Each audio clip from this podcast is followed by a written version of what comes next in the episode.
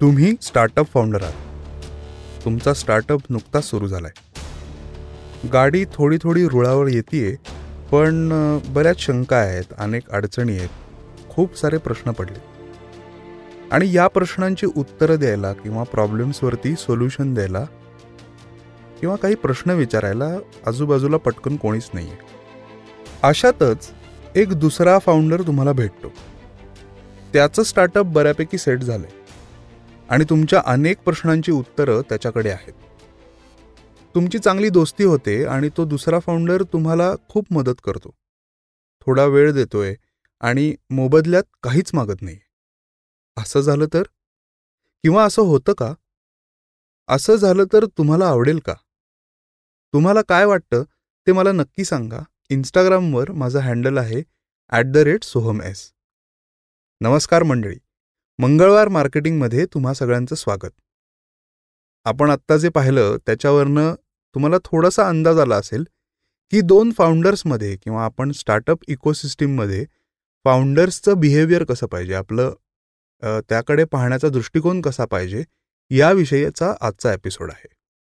आता startup founder म्हणलं की असे प्रसंग तुम्हाला कदाचित आले असतील किंवा पुढेही येतील.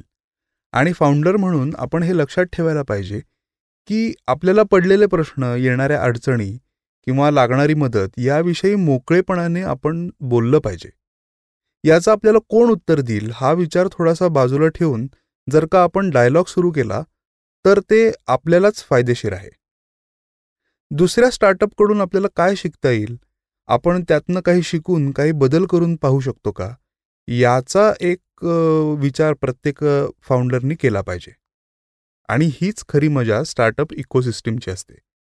म्हणजे खरं तर प्रश्न विचारायच्या आधी हे सुद्धा डोक्यात ठेवायला हवं की आपल्याला जर का कोणी असे प्रश्न विचारले तर आपण शक्य तेवढी मनापासून खरी खरी मदत केली पाहिजे.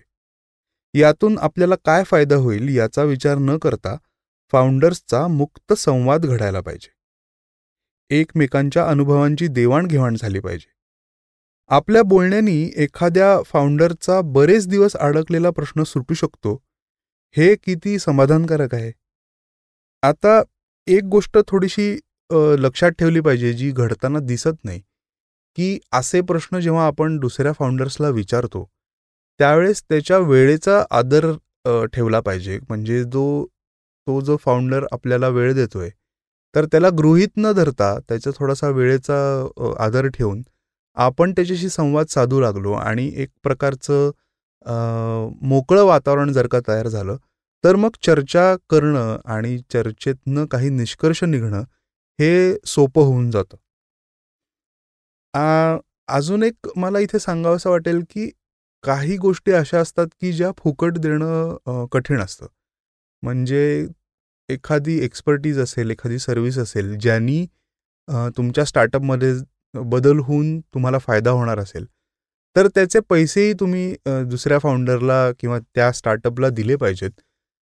इथे एक आपण थोडा ॲडव्हान्टेज असा घेऊ शकतो की स्टार्टअप इकोसिस्टीममध्ये थोडं आपण बार्गेन करू शकतो किंवा बार्टर करू शकतो की माझ्याकडे हे आहे तर तू हे वापरू शकतोस आणि त्या बदल्यात तू मला हे कर. पण इथे एक जर का मित्रत्वाच्या नात्याने ह्या सगळ्या चर्चा घडल्या तर मग असा प्रश्न उपस्थित होणार नाही की मी खूप सारी माहिती किंवा प्रॉब्लेम्स घेऊन जातोय आणि त्याचा मोबदला मी दुसऱ्या फाउंडरला देत नाहीये.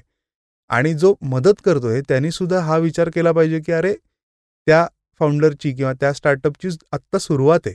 तर तेव्हा थोडीशी मदत करायला किंवा पैसे न घेता वेळ देणं किंवा दुसऱ्याचं ऐकून घेणं यात काही फार मोठं म्हणजे असं फार मोठं काम आहे असं नाही किंवा त्यात काही गैरसुद्धा नाही. इनफॅक्ट ते आपल्याला सुद्धा खूप समाधान देणारं असतं. आता तुम्ही म्हणाल की हे सगळं कशासाठी? म्हणजे हे का करायचं?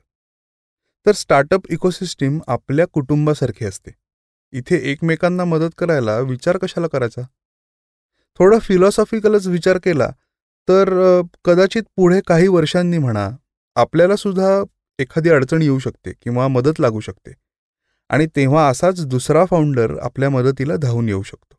टिपिकली इंडियन स्टार्टअप इकोसिस्टीमचा जर का तुम्ही विचार केलात तर ती आत्ता बरीचशी अशक्त म्हणणं चुकीचं आहे पण थोडीशी नेसंट स्टेजला आहे. म्हणजे अर्ली स्टार्टअप इकोसिस्टीम आहे असं आपण म्हणू.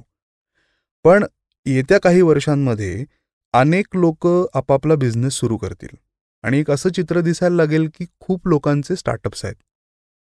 आता इथे जर का या असा ओपन डायलॉग जर का फाउंडर्समधला सुरू झाला तर मग प्रत्येकालाच एक थोडासा सपोर्ट आहे असं अशी जाणीव होईल. आणि त्यांची कंपनी वेगळ्या पद्धतीने या प्रॉब्लेम्सकडे पाहायला लागेल आणि त्यांना लवकर सोल्युशन्स मिळतील. म्हणजे या सगळ्या गोष्टींमुळे स्टार्टअप इकोसिस्टीम हळूहळू थोडीशी स्ट्रॉंग व्हायला लागेल. आणि ही एकंदर स्टार्टअप इकोसिस्टीम जेव्हा बळावायला लागेल त्यावेळेस मार्केटसुद्धा त्या पद्धतीने रिॲक्ट व्हायला लागतं. म्हणजे मग प्राईस चांगली मिळते किंवा एक प्रकारचा वेगळा रिस्पेक्ट तुम्हाला सोसायटीमध्ये मिळायला लागतो. आणि या सगळ्याचाच फायदा आपल्या स्टार्टअपला सुद्धा होणार आहे. त्यामुळे फाउंडर्सनी हा विचार करायला नाही पाहिजे की एखाद्याला मी मदत करतोय तर त्याची कंपनी मोठी होईल. त्याची कंपनी मोठी जरी झाली तरीसुद्धा आपण त्याला काहीतरी हातभार लावला आहे हे फारच छान असतं. आणि मग एकंदर मार्केटमध्ये सुद्धा आपल्याला जर का त्याचे रिपरकशन्स दिसायला लागतात की एक चांगली म्हणजे तेजीचं मार्केट ज्याला आपण म्हणतो ते येऊ शकतं आणि मग तिथून आपल्या स्टार्टअपला सुद्धा चांगले दिवस येऊ शकतात. मी सुद्धा खूप म्हणजे अनेक फाउंडर्सना अशी मदत केलेली आहे आणि त्याचा फक्त आणि फक्त आनंदच वाटतो. तेव्हा तुम्हाला काही बोलायचं असेल किंवा काही अडचण असेल तर नक्की संपर्क साधा आणि मोकळेपणाने प्रश्न विचारा. उत्तम चर्चेला सुरुवात झाल्याशिवाय या गोष्टी घडणार नाहीत हे आत्ताच आपण एपिसोडमध्ये पाहिलं. आणि मग अशीच आपण एकमेकांना मदत करूया. तुमचे स्टार्टअप फाउंडर मित्र असतील तर त्यांनाही तुम्ही एपिसोड शेअर करा आणि तेवढीच मला फक्त तुमची मदत हवी आहे. म्हणजे आपण ही खरं तर पहिली स्टेप आहे असं म्हणूया की अशा प्रकारचं कॉन्टेंट किंवा स्टार्टअप फाउंडर्सना एक सपोर्ट सिस्टीम मिळावी हा जो मेसेज आहे हा आपण अनेक लोकांपर्यंत पोचवूया आणि याचा फायदा फाउंडर्सला नक्की होईल आणि तो इकोसिस्टीमला सुद्धा होईल. तेव्हा मी या एपिसोडच्या डिस्क्रिप्शनमध्ये सगळे डिटेल्स देत आहे. तुम्हाला काही प्रश्न असतील किंवा हा एपिसोड ऐकल्यानंतर तुम्हाला असं वाटत असेल की मी म्हणतोय ती गोष्ट खरी आहे पण मला ॲक्च्युली एखादा स्टार्टअप फाउंडर माहिती नाही आहे की ज्याच्याशी मी हे बोलू शकतो. तर तुम्ही माझ्याशी नक्कीच बोलू शकता. तुमच्या सेक्टरमधला एखादा स्टार्टअप फाउंडर मला माहिती असेल तर मी तुम्हाला त्याच्याबरोबर कनेक्ट करून देऊ शकतो आणि मग तुमचा चांगला संवाद घडू शकतो. तर मंगळवार मार्केटिंगवरचं हे प्रेम आणि हा सपोर्ट असाच तुम्ही कंटिन्यू करा. जास्तीत जास्त लोकांपर्यंत शेअर करा. आणि तुम्हाला कसं वाटतंय हेही मला कळवा. आपण भेटूया पुढच्या मंगळवारी. तोपर्यंत राम राम.